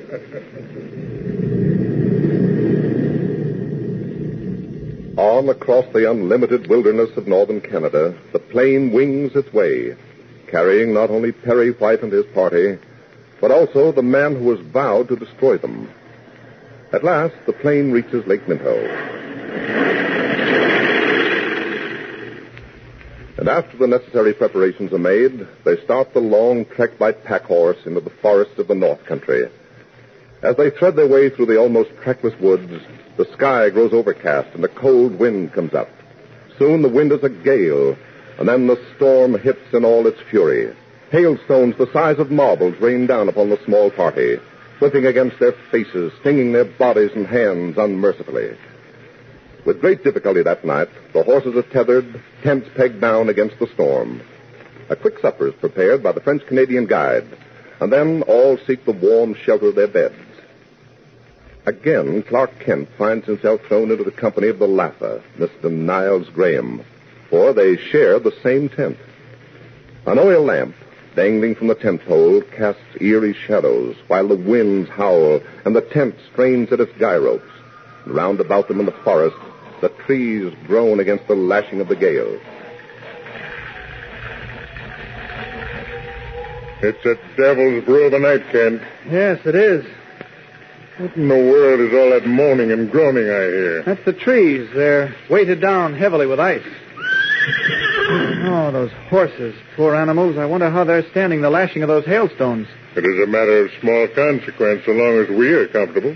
What matter the horses? That's a selfish point of view, Mister Graham. Here we go again. Oh, dear me, Mister Kent, I do wish you'd agree with something I say. What is that? A tree cracking. Look here, I thought you were a hunter. I am. And you certainly don't seem to know much about the forest. My dear Mister Kent, merely because I am unable to identify a sound that... Come, we appear to be building up to another argument. Something will really have to be done about these differences of opinion eventually. I'm inclined to agree with you for perhaps the first time. Oh, those horses bother me. I'm going out to see if I can do anything for them. Don't be a fool. The way the wind is whipping that hail around, you'll be slashed to ribbons. I can't help it. I've got to see to those horses. I'll be back in a little while. You're just a soft-hearted fool, Ken. Hmm, soft-hearted fool, am I? Well, something's got to be done for those horses. Oh, great Scott. No wonder those horses are frightened. This hail is cutting them like knives. Something tells me this is a job for Superman. All right, boys. Take it easy for just a few minutes now. I'll see what I can do about building a shelter for you. Now, let's see. Ah, that oak tree. I'll just rip it up by the root. Get my arms around it. So, and now then, up you come. There. There we are. Now, I'll just use this to knock down a dozen or so of those other trees. Here we go. Hope the others don't hear all this noise I'm making. I don't imagine they will, with this storm raging. There. I don't think I'll need much more than this. All right, just another minute, boys. Wait a minute. I'll have a shelter thrown up here for you. I'll just pile these trees one on top of the other and build a sort of wall. I'll use the oak tree for the base. There. Now these others on top. This one. There we are. That does it. All right, come on, boys. This wall will protect you from the wind and hail. Come on, get over here. Get up there. Come on.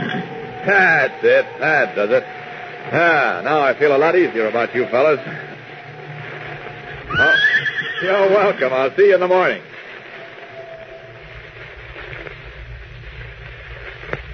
Well, Kent, back so soon? Help the horses, Annie. Well, I made them a little more comfortable, I think. You've done your good deed for the day, Boy Scout. There's that tree cracking again. Sounds like a big one just outside the tent. You think it's safe in here for the night, kid? I shouldn't worry about it if I were you. Worry? Hardly that. I never worry. But if that tree is going to crash down on us, I want to know about it. I'm afraid I can't tell you that. Well, uh, I'm going to sleep. Good night, Kent, and pleasant dreams. Same to you, Graham. You think this storm will be over by morning? Wait. Listen. Kent, that tree is falling. It's going to crash down on us. Hold on to yourself. Kent!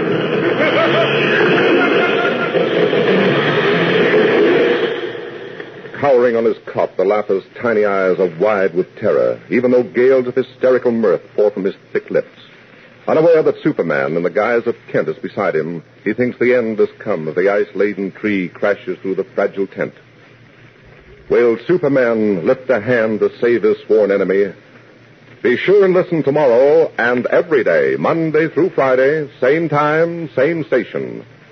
Tune in and follow the adventures of Superman. Faster than a speeding bullet. More powerful than a locomotive.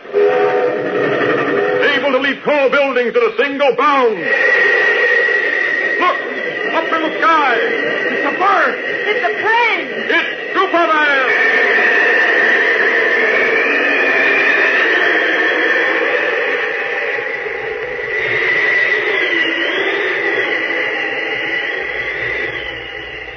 Follow the adventures of Superman every day, Monday through Friday, same time, same station. Superman is a copyrighted feature appearing in Action Comics magazine.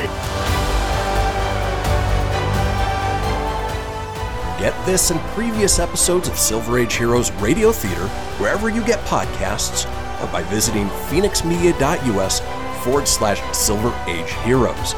Join us again, same bat time, same bat station, for another presentation of Silver Age Heroes Radio Theater. Excelsior!